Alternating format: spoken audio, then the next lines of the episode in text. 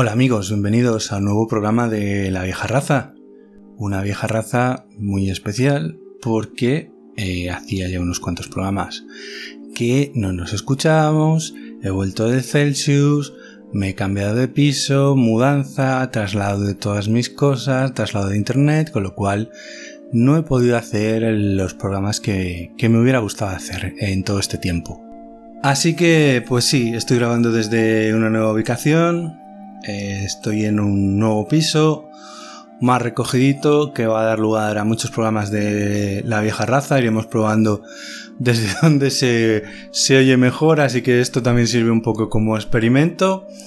A ver cómo se va oyendo eh, por este cuarto, si no probaremos en otro. Y bueno, simplemente estoy terminando la temporada de La Vieja Raza. Hemos hecho series, Eh, libros, tertulias con los amigos Aitor, con César, con Víctor Alós, y tenemos pendiente eh, tertulia de la serie de Disney Plus, Loki. Lo que ocurre es que entre que el final de la serie sucedió en medio del Festival Celsius, con lo cual yo no estaba porque normalmente grabamos los domingos, que es cuando pueden todos, y yo ese domingo volvía de viaje. Luego Víctor, que evidentemente, eh, aparte de sus ocupaciones habituales, es editor, pues con todo el tema de eh, cuarentena, confinamiento, pandemia, pues no ha habido festivales culturales. Entonces ahora se están sucediendo uno detrás de otro, con lo cual Víctor está aprovechando para ir y enseñar y vender todas las novedades de Unrated, tanto de la línea de cómics como la de libros. Así que tenemos por ahí a Víctor ocupado en varias ferias. Así que entre hacer un programa que solo estábamos César Brito y yo, eh, que igual quedaba un poquito soso, porque bueno, pues os podemos contar cositas, pero Víctor siempre tiene su punto especial de experto y de conocedor de los cómics, que a lo mejor a César o a mí nos pueden fallar en algunos momentos. Entonces, qué mejor que contar, que poder estar los tres, como siempre, en cuanto Víctor eh, pueda y podamos cuadrar un hueco entre su apretada agenda, pero más que merecida, porque eh, se lo está currando un montón. Está viajando un montón a diferentes eh, ferias y festivales culturales. Así que a la espera de ese programa de Loki, que va a ser el fin de la temporada de La Vieja Raza, porque quiero empezar ya con temas nuevos, con cosas nuevas, con nueva difusión, con nuevas ideas. Eh, entonces, eh, este será el penúltimo programa de esta segunda temporada, que va a contar, eh, contando con ese que os digo de Loki, con veintiún episodios. La primera con la que empecé eh, fueron quince, ha habido algunas temporadas, algunos meses que me hubiera gustado hacer más episodios de los que he podido hacer, eh, por tiempo, por espacio, por ganas, quizás porque no encontraba el contenido adecuado ni cómo enfocarlo, y espero que la tercera temporada ya de La Vieja Raza sobre todo me vaya dando eh, lo que es eh, frecuencia, es decir, que vosotros siempre sepáis que cada dos, máximo tres, tres semanas tenéis un episodio de La Vieja Raza, porque creo que es en lo que más estoy fallando y en lo que más me gustaría y no, no, no fallar nunca, porque creo que es lo más importante. El contenido va a estar ahí, eh, cada vez me encuentro con más soltura. Al principio siempre mmm, pasaba mucho tiempo escribiendo guiones durante la semana, ahora prácticamente grabo mmm, casi todo sin ningún tipo de guión o con muy poquitos apoyos, más que algunos datos, con lo cual eso también pues me, me va animando. Vuestros comentarios también en redes sociales, gente con la que me encuentro, eh, amigos de toda la vida que me dicen, ah, pues yo escucho tu podcast, y yo, bueno, pues debe ser de los pocos, así que agradecido y con ganas de seguir, desde luego. Y como os comentaba, pues ha estado hace muy poquito en el Festival Celsius de Avilés, el que se ha convertido por eh, su vigencia, por la cantidad y la importancia de los invitados, por la cantidad de actos, por todo el entorno que envuelve el festival, el más importante de género fantástico de nuestro país. En él se dan lugar tanto charlas sobre el género, eh, como presentaciones de libros, como actividades culturales. Hay una muy chula que a mí me encanta, que es eh, la, una asociación de esgrima antigua de Avilés, que hace eh, diferentes eh, exhibiciones, tanto exhibiciones, tanto mañana y tarde en un parque muy cercano a donde se desarrolla el festival, como también talleres. Tú puedes llegar, coger los diferentes tipos de eh, espadas antiguas que ellos manejan, que ellos son expertos, la puedes tocar, la puedes ver, ellos te enseñan a manejarla eh, de forma muy básica, claro, porque son talleres muy cortitos y gratuitos, por supuesto. Y además, pues hay otro tipo de actividades pues, relacionadas con videojuegos, relacionadas con juegos de mesa, con juegos de rol. Hay varias mesas siempre con juegos de mesa, de cartas, de rol, abiertas para cualquiera que se pueda pasar. Hay actividades para los niños, que quizás este año ha habido algo menos porque, eh, bueno, con las restricciones de, de acceso a los diferentes actos, pues a lo mejor eso es lo que eh, más ha fallado un, un pelín respecto a años anteriores, que bueno, yo es el segundo que voy, porque el anterior, por el maldito COVID, no, no pude ir. Más luego... Eh, aparte de, de la carpa de actividades habitual, están el salón de actos de, de la Casa de la Cultura, que está pegando con el lugar donde se suele hacer, y luego dentro de la carpa pues también diferentes eh, librerías, artistas, editoriales, y luego en toda la parte de fuera pues un montón de, de casetas. Que yo recuerde, había casetas de la editorial Cerbero, de la editorial Premium, de Apache, de Dilatando Mentes, de Gigamesh, de El Transbordador, eh, seguro que de más gente, pero que ahora mismo me, me, me, se me olvidan. Eh, las chicas de la biblioteca de Carfax también estaban, pero en la parte de, de lo que es la, la, la parte de, de la carpa. Eh, había diferentes librerías, entre ellas Gizmo de... de Gijón, de Iván y Carolina, que nos dejaron allí firmar nuestros libros a David Prieto y a mí, del que ahora hablaré, de, de Wickedfire. El jueves estuvimos por allí en un ratito firmando libros, no ha sido mal la cosa, pero, pero bueno, en fin, ahí estuvimos. Muchas gracias a ellos por dejarnos el espacio y, y el hueco de, de su librería, y por tener allí bien visibles los libros de, de Unrated, tanto los Wickedfire uno y dos de David como El Secreto de la Piedra Negra, que compartimos los dos, que estuvieron bien visibles durante todo el Festival Celsius. Así que muchas gracias a los dos, tanto a Carol como a Iván de Gizmo Comics. Bueno, pues para no olvidarme de nada, he cogido y me he ido a buscar el folleto de, del festival de este año para que veáis la cantidad de actividades que tienen. Desde cosplay... Eh... muchísima gente muy conocida haciendo cosplay, pero no solo, eh, demostrando sus capacidades para disfrazarse de vuestros personajes favoritos, sino también con talleres enseñando cómo hacer tus propios cosplay. Eh, actividades para, para niños, actividades de rol y de juegos de mesa, no solo demostraciones, sino presentaciones, narrativa de, de juegos de rol, un montón de, de cosas.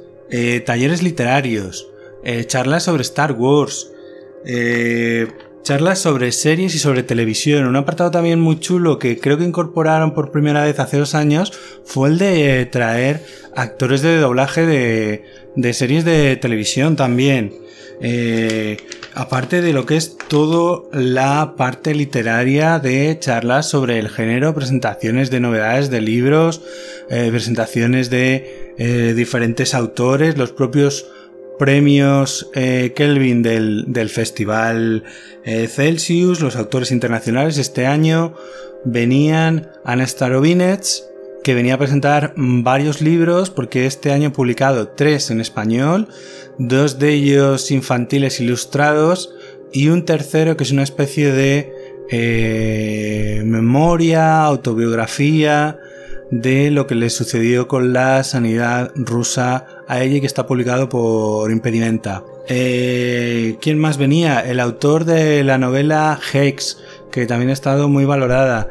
Eh, ha habido diferentes autores, tanto de eh, literatura infantil como de, de juvenil. Los habituales del género en español. Eh, ha estado Víctor Conde, eh, ha estado también... Vamos a ver, lo voy a decir por el programa.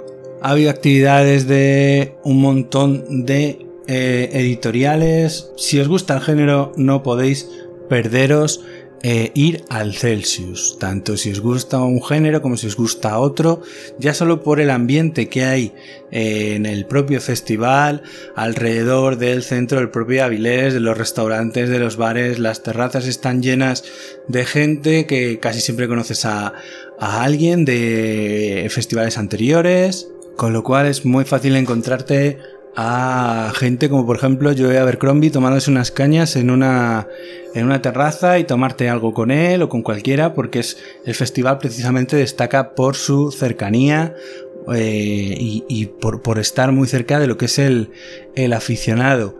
Y el, en esos días en los que se celebra el festival eh, está en Avilés lo mejor del género fantástico nacional e internacional. Así que, como he dicho, si te gusta el género, pues si puedes cogerte unos días de vacaciones, no hay nada mejor que acercarte, tomarte unas sidras o unas cañas, eh, visitar tu restaurante favorito de cachopos, eh, comprobar las I P As artesanas de cada bar, y entre eso y el cine al aire libre nocturno en la plaza, la verdad es que se pasa bastante bien.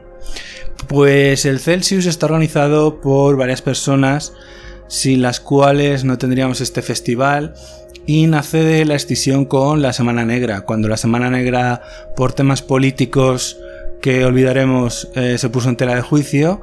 Pues una de las organizadoras de la Semana Negra, que era Cristina Macía, traductora de George erre erre Martin, pues decidió crear el propio Festival eh, de Literatura Fantástica extendida de la Semana Negra de Gijón, con una semana por delante de festival y sin tener que depender de eh, la Semana Negra. Eh, y a partir de ahí ya lleva diez años. Y con ella Jorge Iván Ardiz Reboiro y eh, no me quiero olvidar de Diego García Cruz. Entre los tres se lo comen todo, eh, lo organizan todo y hacen que tengamos unos días estupendos. Podéis ver deambular por ahí a Cristina con su sombrero de chistera, la pobre siempre cargando con alguna caja de libros y súper liada y súper ocupada, pero merece mucho la, la pena el esfuerzo, el trabajo que hacen para que tengamos todos esos días magníficos de literatura, de cine fantástico, eh, gracias a ellos. Y bueno, pues como en cualquier de estos festivales, pues si vas con dinero te vas a gastar en algún libro casi seguro. A poco que te guste leer, eh, algo te vas a comprar. Y como es el caso, pues os voy a comentar un, unas cuantas, aunque no todas, porque yo ya iba con mi lista de los libros que quería, porque si no me conozco y acabo cargando con más libros de los que me gustaría. De hecho, este año solo llevaba una mochila, no llevaba maleta, así que eh, no quería traerme muchos libros. Así que os voy a comentar los libros que me compré en el Celsius. Pues el primero de todos se trata de Wickedfire, Pólvora y Magia dos, segundo volumen de la serie de Wickedfire, entre Wickedfire, Pólvora y Magia, de mi querido David Prieto. Edita Unrated Books, de Unrated Comics, y en este segundo volumen pues vamos a seguir las aventuras de los pistoleros por toda Texas Arcana. Voy a leeros lo que es la sinopsis del libro. El camino es duro, más aún el del pistolero. Durante las últimas jornadas, el de John se ha complicado más de lo habitual. Tras la muerte de Adam y su encuentro con su heredero, un viaje que debería haber sido sencillo se ha convertido en un largo calvario lleno de peligros y nuevas obligaciones, porque aunque es cierto que Owen posee un potencial enorme como aprendiz, cualquier error podría decantarlo hacia la oscuridad más absoluta. Mientras avanza hacia Texarkana, su destino parece más lejano. El infierno desatado por The Border más cercano y las cuentas más lejos de cuadrarse. Sin embargo, John no va a permitir que eso lo detenga, ni las dificultades ni los amargos recuerdos que ella pensaba haber dejado atrás y que ahora vuelven a él para acosarle. Para él la venganza y la ley son lo mismo y los traidores solo merecen la horca. Pues segundo volumen de esta historia de western, de weird western, magia, fantasía, terror, monstruos, eh, con una portada estupenda hecha por Beat, Javier Bergantiño, es su nombre real, pero artísticamente se le conoce como Beat, y cuenta con unas ciento cuarenta páginas. Es el segundo volumen de un total de seis que, bueno, como sabéis, debido a todo el tema de pandemias, confinamientos, eh, reclusiones, eh, eh, restricciones perimetrales de los municipios, pues eh, en principio está previsto que se publicara un volumen cada aproximadamente seis meses, con lo cual ahora tendríamos bastantes más de Wickedfire, Pólvora y Magia, que están previsto que sean seis, así que este es el segundo de seis.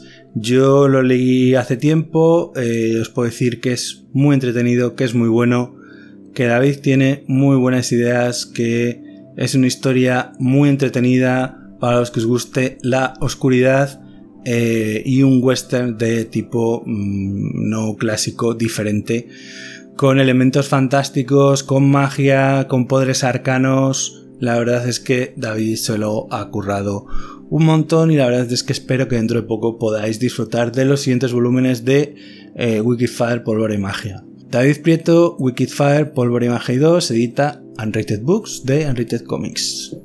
Vamos a pasar, porque luego vamos a ir del tirón prácticamente, con libros de Gigamesh. Pues se trata de Ojalá tú nunca, una ucronía del autor español Javier Miró, publicada por la editorial Insólita y que eh, es finalista del premio Ignotus y que a raíz de la nominación la han reeditado con ilustraciones en blanco y negro. Tienen cinco o seis ilustraciones. Y la verdad es que cuando se publicó este libro me pasó un poco desapercibido y no ha sido hasta que Eh, se le ha nominado al Ignotus que me he fijado un poquito po, eh, en él. Y se trata de lo siguiente: eh, una colonia en la que España, después de la Segunda Guerra Mundial, queda repartido en dos zonas, una soviética comunista y otra nazi fascista. Os leo lo que es eh, la sinopsis de contraportada. Madrid, finales de los años setenta. César huye por su vida. No recuerda quién es, ni por qué lo persiguen los cazadores. Solo sabe que dispone de una noche para cruzar el muro que separa la España controlada por el Tercer Reich de la zona soviética. Para ello, necesitará toda la ayuda que pueda conseguir. Pero ¿cómo fiarse de alguien si ni tan siquiera está seguro de quién es él mismo? Ojalá tú nunca es un original mecanismo de relojería que explora la naturaleza de la memoria, la identidad y el tiempo. Una cuenta atrás por un laberinto de mentiras que unos personajes, acostumbrados a sobrevivir detrás de una máscara, se verán obligados a recorrer hasta alcanzar la sorprendente revelación final. Y luego viene una serie de eh, blurbs, de eh, frases pues, que te animan a leer el libro, y os voy a leer los, los que a mí me parecen más interesantes. La tensión sostiene la trama de esta intensa novela con una estructura sólida e interesante. Guillén López. Me encantan los cócteles de ciencia ficción y fantasía, y encima este que ha preparado Javier Miró está aderezado con espías, nazis y secretos. No lo toquéis, que lo ha escrito para mí, Jesús Cañadas. En Ojalá tú nunca, la memoria es una arma poderosa capaz de desmontar el presente. El ritmo trepidante y la prosa ágil de esta novela corta convierten a Javier Miró en uno de los mejores ejemplos de la emergente generación de narradores españoles capaces de abrir el campo de acción de la ficción especulativa con tintes fantásticos a nuevos lectores. Cristina Jurado. Y bueno, el libro tiene unas... a ver, ciento ochenta páginas, una cosa así. Las ilustraciones, que no lo he dicho, son de Fran Mariscal Mancilla. Son ilustraciones bastante oscuras, blanco y negro, grises. Y bueno, la verdad es que era uno de los que tenía en mi lista desde que lo comentó Alberto Plumet, el librero con barba o librero con barbas, en su canal de YouTube, el librero de Cyberdark. Así que este está apuntado gracias a, a Alberto. ¿Vale? Javier Miró, Ojalá tú nunca, edita Insólita. ¿De acuerdo? Ucronía. Eh, ah, importante, el blur que viene en la portada de Elia Barceló, una de las grandes del género en español. Una ucronía entre Christopher Nolan y George Orwell. Con esta novela, Javier Miró nos regala un auténtico tour de force. Estoy esperando a leerla en cuanto me acabe El pescador de John Langan.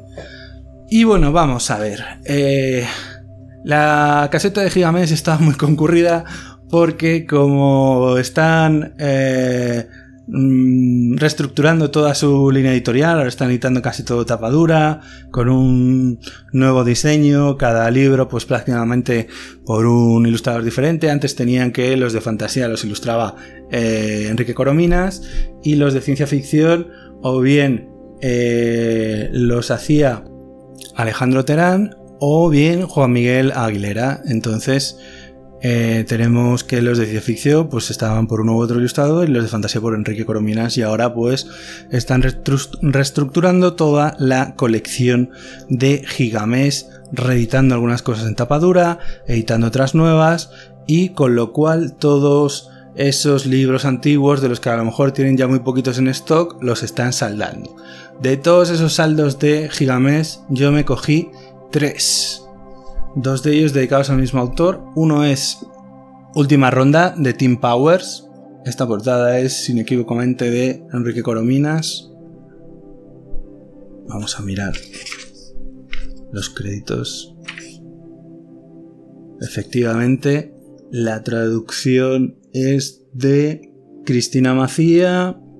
Y bueno, pues Tim Powers es uno de esos autores del género eh, de los que tengo prácticamente eh, todo y me encanta, desde En Costas Extrañas, Esencia Oscura, Las Puertas de Anubis y Última Ronda no lo tengo. Y creo que solo me falta Declara, de lo publicado por Gigamesh de Tim Powers, a ver si lo consigo. Os leo lo que es la sinopsis. ¿Estás seguro de querer cartas? Hay apuestas que no puedes permitirte perder. La vida de Scott Crane es una sucesión de cervezas y pesadillas. Cuando vuelve a las cartas tras once años alojado de ellas y despierta sin saberlo al mundo oculto tras la baraja que le ha estado esperando desde que participó en aquella extraña partida.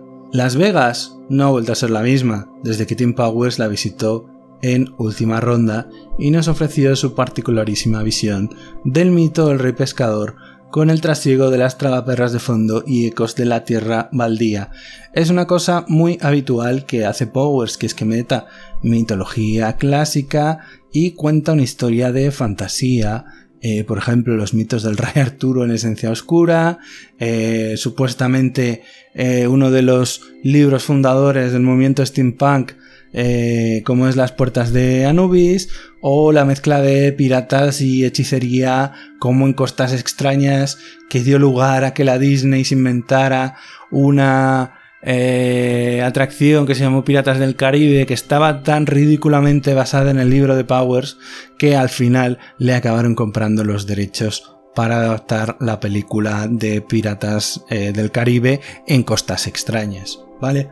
Tim Powers es uno de los autores que más me ha gustado siempre, siempre tiene buenas ideas, siempre sorprende, es muy entretenido y eh, creo que solo me falta, como os decía, Declara.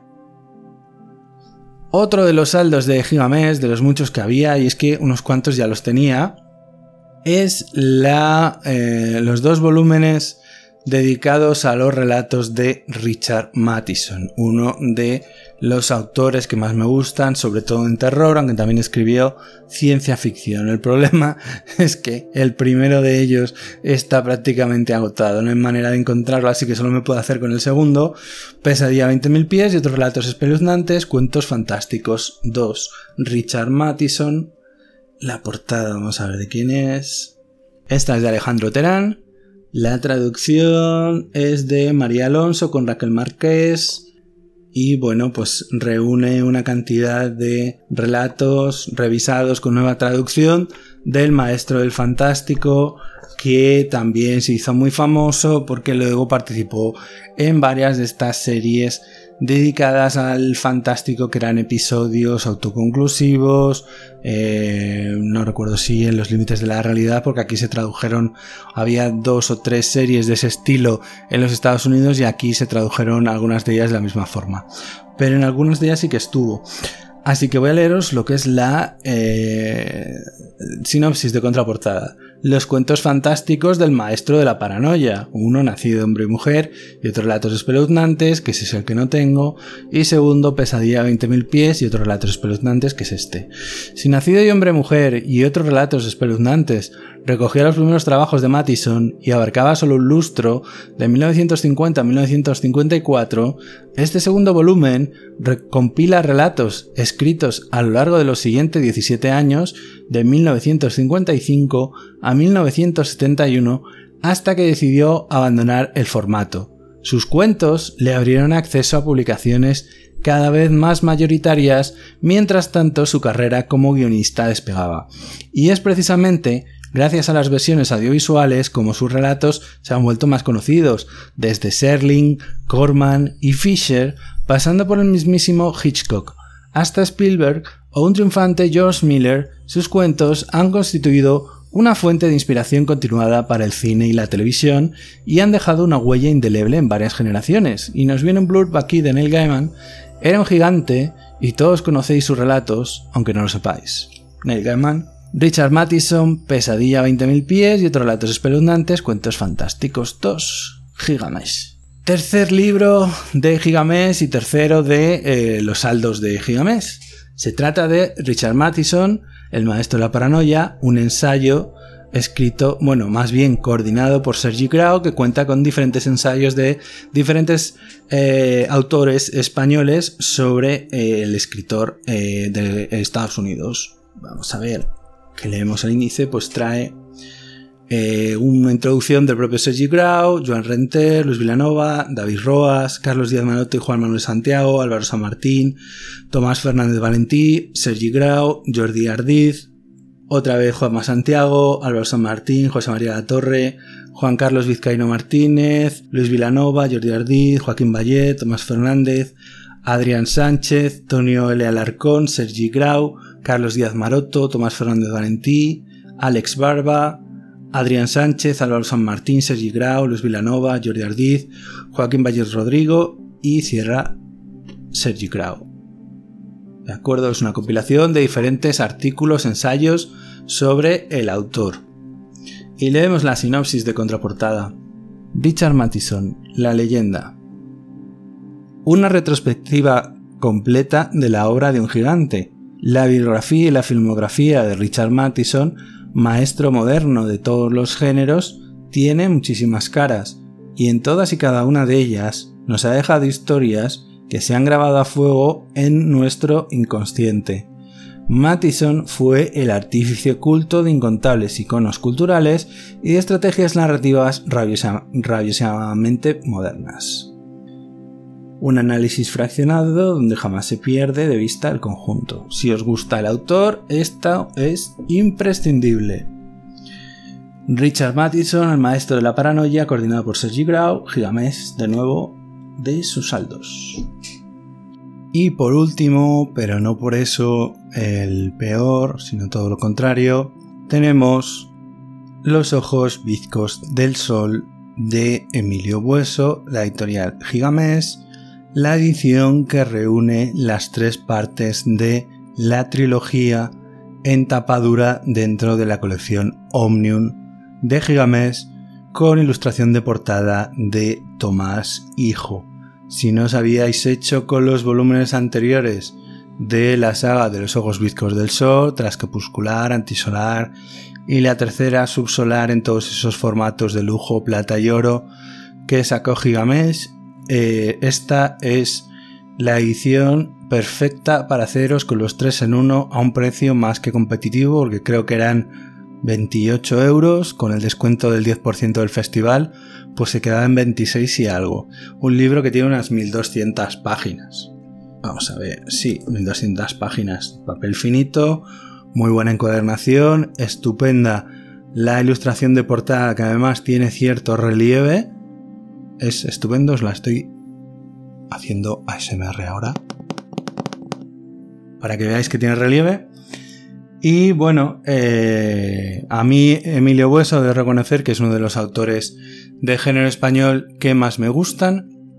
En esta ocasión se deriva por algo mucho más eh, friki, mucho más fuera de lo que el, el campo que, que estaba eh, escribiendo normalmente, y precisamente eh, muchos eh, lo, lo han tachado un poco de venirse al campo de los más frikis, pero bueno, eh, la voz de Emilio, que siempre está presente, que siempre es muy particular en todo lo que escribe, está aquí igualmente presente, con lo cual es incuestionable, es indiscutible, eh, está muy bien escrito lo que he leído hasta ahora, porque Subsolar todavía no, eh, me ha gustado mucho, eh, elabora unos personajes muy interesantes, no deja de ser literatura de aventuras, le da un vuelco a la literatura de aventuras, Sword and Fantasy, como está definido, espada y fantasía, o espada y planeta, Sword and Planet, en el sentido de esas narraciones de los años treinta, de los años cuarenta en las revistas Pulp, eh, en las que prima lo que es un viaje espacial pero con espadazos, a lo... ¿cómo se llama la película esta? Que fue un completo fracaso de, de Disney y que ahora mismo no me doy, no me doy cuenta. John Carter, de, basado en, en las historias de Edgar Rice, uh, Rice Burroughs. Pues algo en ese estilo, pero siempre con eh, su pincelada personal, con su toque y, como todo en lo de Emilio, perfectamente escrito, y no sobra ni una sola palabra, ni falta tampoco ninguna, y eso es lo más complicado de escribir, que no sobre nada, pero que tampoco eches en falta absolutamente nada. Un volumen bastante chulo, tuve la ocasión de que me lo firmaran, tanto Emilio, que la verdad se tomaba, a pesar de la cola que tenía, eh, esperando que le firmaran, eh, se tomó cierto tiempo en, en ir hablando un poquito con cada uno de nosotros, que es lo que más le, nos gustaba de lo que habíamos leído, eh, si habíamos leído la trilogía entera y tal, y luego nos, lo, nos hacía un dibujillo a la tinta, Tomás hijo, Tomás ilustrador, amigo que conocemos hace un montón de años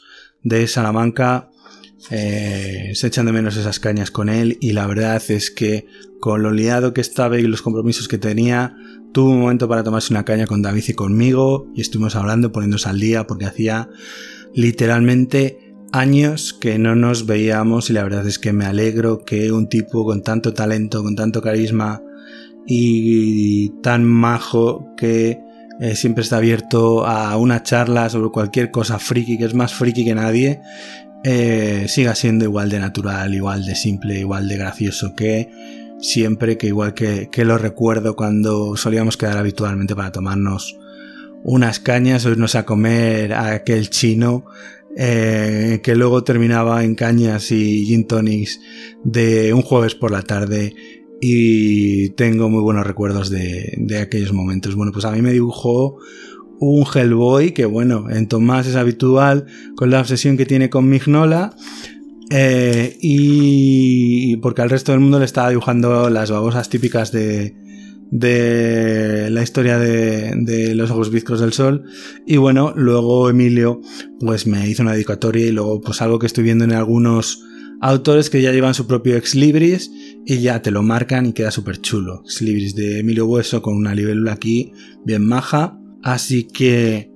y no me compré más porque no encontré más libros que me gustaran, o porque dije, no, ya me he comprado muchos, que voy a cargar con ellos porque no tengo maleta, así que va a sufrir mi espalda. Me faltó encontrar uno de una editorial muy pequeñita, reciente, Editorial Dormevela, El tranvía quince de Jelly Clark. Y la verdad esperaba que estuvieran en el Celsius, no sé si es que porque coincidían las fechas del Celsius y de la Semana Negra, y eh, ellas, que son dos chicas, dos hermanas, que son de Gijón, pues a lo mejor no les convenía ir a Avilés, y si les convenía ir a la Semana Negra, no lo sé.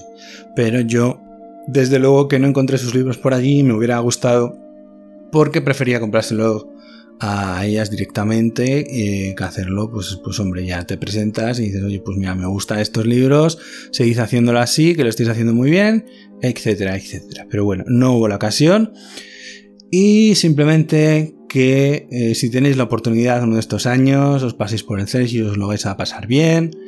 Y en mi caso, pues volver a encontrarme con gente que eh, es recurrente de todos estos eh, festivales. Eh, Susana, eh, Fernando, su familia, Ari, Rebeca, eh, Carol, Iván, por supuesto, de Gizmo, Marisa y Gorinkai, el bueno de José Cárdenas, que sostiene el solo la industria editorial, como digo muchas veces, y, y bueno, una cantidad de, de gente que, con la que te vas topando, que conoces ya desde hace años, y con la que es bueno, pues de vez en cuando tomas una caña para ver por dónde va cada uno, qué es lo que ha sucedido en todos este tiempo de parón y que es de, de la vida de todos. Pero bueno, en fin, que siempre es agradable ir a un sitio de estos en los que se celebra un festival cultural repleto de casetas de libros, eh, autores, porque todo ese bullicio cultural es lo que nos hacía falta, lo que necesitábamos un poco, ya que todos los que andamos metidos en el mundillo cultural, en la creación cultural, en la creación de contenidos, pues nos, nos iba haciendo falta ya, que carajo, todo este tipo de cosas. No tengo mucho más que contaros. Me voy a despedir eh, hasta el siguiente que hagamos, que será el comentario de Loki con César Brito y con Víctor Alonso. En cuanto podamos cuadrar horarios los tres, lo vamos a hacer y ya con eso voy a terminar la segunda temporada de La Vieja Raza. Así que espero que estéis todos muy bien, vacunados, pasando calor como todos y muy buenas noches.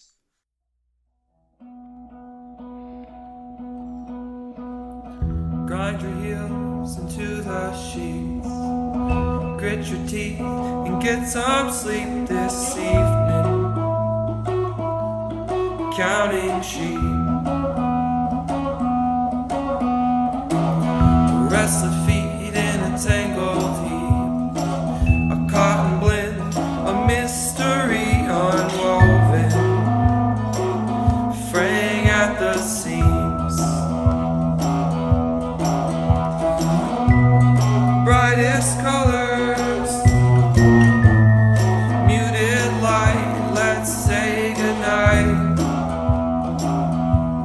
Say goodnight.